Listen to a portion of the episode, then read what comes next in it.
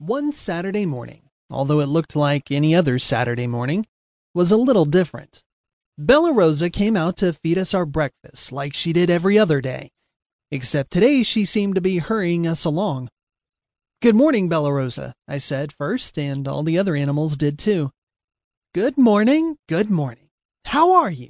Did you sleep well? she asked, as she always did. Good night morning, said the horses. Good ma morning, said the goats. Woof, woof, said the dogs. Meow, said the cats. then Bella Rosa said, Jaxby, hurry up and finish your breakfast. Dr. Sara will be here soon. Okay, Bella Rosa, I answered quickly. Then it occurred to me, Dr. Sara? Who is that? I began my quest to find out what a Dr. Sara was. First, I went to visit Blue Bonnie Bell, the German Shepherd, to see if she knew.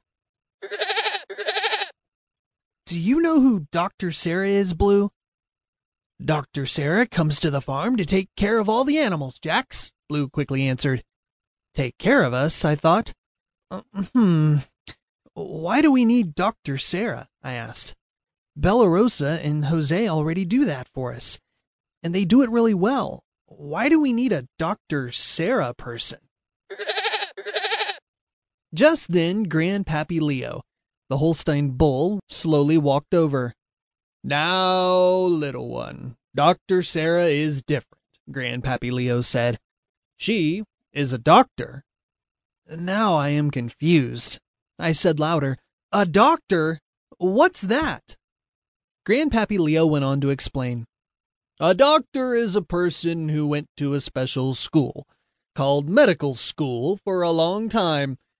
It is her job to take care of the sick and give, well, you know, care. I finally got it. A doctor. Oh, seems easy enough.